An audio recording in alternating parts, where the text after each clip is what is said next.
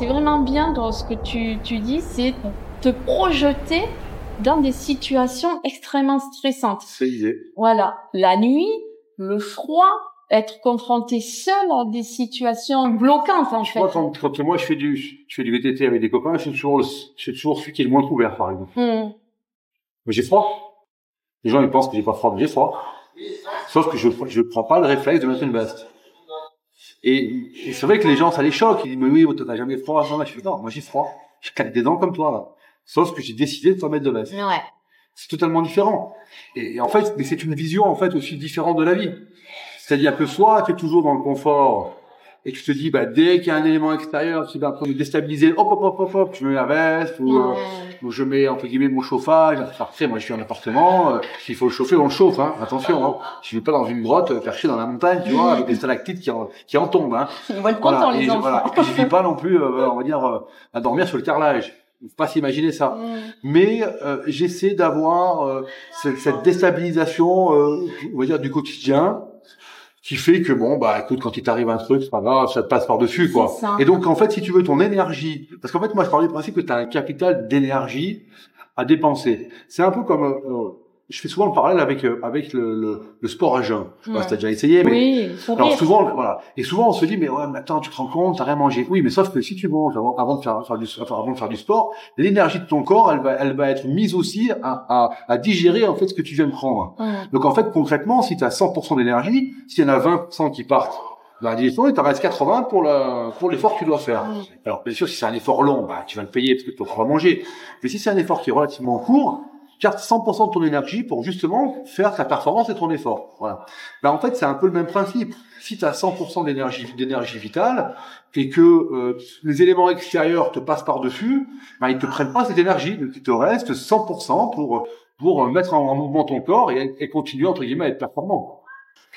Justement, parle-nous combien de kilomètres tu fais pour ce pour cette dernière expédition euh. Non, non, pas par an. Non, que- tu vas me faire que- peur. Non, mais parce qu'en fait, alors non, mais c'est, non, mais c'est un sujet extra- non, mais c'est, en fait, c'est un sujet qui est très intéressant. Je vais dire pourquoi. Parce que la partie chiffre, ça ne m'intéresse pas. Oui. Et, et à chaque fois, les gens me posent la question après les séances de cinéma. Ils me disent, bon, combien t'as fait de kilomètres? Alors, des fois, je suis incapable de leur dire. Donc, c'est ce que je vais te dire là. Ça va dépendre. Alors, des fois, je sais parce que, typiquement, quand j'ai traversé un- un- euh, le désert du Mangista au Kazakhstan, j'en ai fait 630. Bon. Mais parce que c'est tellement un endroit qui est hyper reculé, hyper dangereux dans le sens où tu es seul au monde, que tu es obligé de planifier tes étapes clairement. Parce que c'est un truc, tu peux pas te permettre de dire, bah là, je sais pas, je verrai. Parce que le jour où tu es devant le, le fait accompli, quand tu vois, bah tu te dis, il y a plus de village, le premier, tu as 200 km. Alors tu sais quoi, ça fait de l'eau, plein de nourriture, plein de- bah tu, tu meurs, quoi. Voilà. Donc voilà. Mais sinon, en Ouzbékistan, j'ai fait un peu plus de 300 km dans les montagnes, j'en sais pas plus. Mais par Mais tu jour, à peu près. Tu t'arrêtes quand t'es fatigué, tu t'arrêtes quand en t'es en euh, danger. Comment tu euh, non, non, comment en- tu le gères En fait, si tu, Ton bah, moi, je le, je, je le gère comme, comme la vie, euh, comme la vie, elle arrive, c'est-à-dire, Tranquille, quoi. c'est bon, le sang? Vas-y, de toute façon, on, va pas, on pourra pas faire mieux. Allez, vas-y. Non, en fait, je le gère comme ça vient, comme la vie, elle vient. C'est-à-dire que, euh, je- j'essaie de prévoir des étapes, mais des fois, des fois, je les tiens pas. Donc, il faut que j'improvise. Hmm. Mais comme j'improvise, si tu veux, ce que je vais manger, qui je vais rencontrer, où je vais dormir. Hmm. Donc tout ça, en fait, c'est toujours, je suis toujours dans l'improvisation de mon itinéraire. Donc des fois, je vais pouvoir faire, euh, je sais pas, moi, peut-être 30, 40, alors, 50 km dans la montagne, il faut me dire la montagne, ou peut-être 100, 120 ou 130 bornes si c'est dans le désert. Mais des fois, ça peut être moins. Et des fois, ça peut être un bivouac improvisé parce que ben ça m'est arrivé en Ouzbékistan de pas arriver à rejoindre un village et j'ai dû dormir euh, dans la pampa et c'est pas prévu. Et en fait, c'est pour ça que je compte énormément sur les rencontres Hmm. pour justement euh, me ravitailler et m'alimenter. Mais, mais globalement, il faut imaginer que quand tu es en, en Asie centrale, dans les, si je prends par exemple l'Ouzbékistan, quand tu es dans les montagnes et les villages, bon, l'accueil est extraordinaire, donc tu es sûr, t'es sûr de manger le soir, mais tu manges qu'on te donne. Hein. Ah oui. Après, euh, voilà, c'est, c'est, ça correspond jamais à ce dont tu as besoin. Hein. En termes de, en termes de quantité, en termes de, de ce que tu veux, d'apport, etc. Donc tu prends ce qu'il y a. Bon, Mm. tu manges. T'es assuré le lendemain d'avoir un petit déj, mais qui est le même que celui de la veille au soir. Tu vas manger la même chose. Tu vas pas te faire des œufs au plat avec des brioches compagnie, tu vois, ça, ça n'existe pas. Bon, tu vas manger de la pomme de terre, de la, de la viande qui reste de la veille, etc. Voilà. Et puis tu vas partir comme ça. Et après, à midi, il y a rien. À midi, on va te filer, on, on t'aura filé un demi pain, euh, Dans la famille, tu auras peut-être gratté une tomate si tu as eu la chance de la gratter, mais euh, tu vas manger que ça. Est-ce que tu as eu peur, justement, en arrivant dans des villages comme ça, reculés, isolés, dont on n'entend pas parler dans les médias hein, Ah ouais, Touristiquement, il n'y c'est a pas. Fram qui va ça faire... n'existe euh, pas. voilà. Il n'y a pas de circuit Euh, touristique. Est-ce que tu as eu peur? Est-ce pour ta vie? Est-ce que... Dans les villages, Ouais, ou Alors, même euh, hors village, d'ailleurs. moi, si tu veux, euh, il m'est arrivé, bon, vraiment ma, dernière exploration au Tadjikistan. Alors, il y a, c'est vrai que fait plusieurs pays en ce temps, y a Kyrgyzstan, Kazakhstan, Ouzbékistan, Tadjikistan. Le Tadjikistan, c'est vraiment un endroit qui est isolé, et puis j'avais choisi un endroit isolé dans ce pays isolé, en fait. Bon, qui est dans les montagnes, très haut en altitude. Et ce qui s'est passé, c'est que, donc, il faut imaginer qu'il y a, a- c'est une moyenne d'altitude à euh, 4000 mètres à peu près, voilà, permanente. Dans des vallées très encaissées, avec des cols à 5000 mètres. Oui, donc déjà, pour respirer, toi... euh, Voilà, bon, donc il y y y a tout ce problème-là. Et en fait, je me suis retrouvé euh, dans des vallées euh, sans, sans chemin.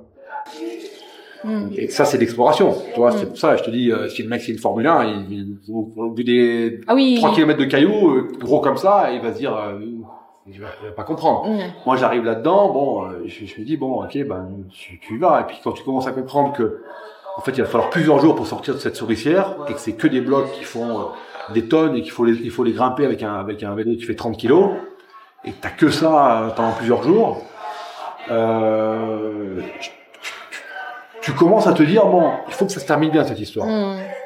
Ne serait-ce que si tu te pètes une chaussure là-dedans, tu te retrouves pieds nus, t'es un autre bord. D'accord. T'es coincé là, c'est fini. Hmm. Tu marches plus dans des rochers coupants, etc. Tu veux marcher, tu peux plus. Donc c'est des détails tout simples comme ça, mais c'est vrai que là, je me suis dit, j'ai touché du doigt une certaine limite Hmm. en me disant bon, là maintenant, il faut que tu restes concentré pour que ça se termine, t'ailles au bout, Hmm. tu fasses ton film parce qu'on en a pas parlé, mais en même temps, je fais des films tout seul avec moi avec le On va matériel. en parler justement. Voilà. Mais sinon, quand je suis dans les villages, j'ai aucune crainte. Les gens sont extraordinaires. Donc moi, au contraire, je fais comme si je connaissais les gens depuis 20 ans, et ça se passe super bien. D'accord. Mais euh, mis à part voilà, cet épisode au, au Tadjikistan, aucun moment Ta l'ai eu. euh, vie a été. Non, après, après, si tu veux, quand tu es au milieu de nulle part et que la première vie est à 80 km à la ronde, mais, première, mais tu sais pas dans quelle direction aller, si tu arrives quoi que ce soit, ta vie, elle, elle peut s'arrêter. Il n'y a pas de secours dans ces pays-là. Donc ça veut dire que à de nombreuses reprises, ma vie était, était euh, sur le, sur le bio, comme on dit. Mais c'est pas quelque chose qui me, qui me préoccupe. C'est-à-dire si j'y vais, je sais, j'y vais, je sais le risque que je prends. Mais j'ai des enfants, je suis marié, je souhaite les revoir, je souhaite voir un jour peut-être mes petits enfants, je souhaite vieillir. Je suis pas une tête brûlée, quoi. D'accord. Donc je cherche pas à me faire peur par- particulièrement. C'est ça la différence en fait, un peu borderline entre l'expédition et puis l'expédition vraiment sauvage, vraiment euh, hors limite, euh, comme certains peuvent faire. euh.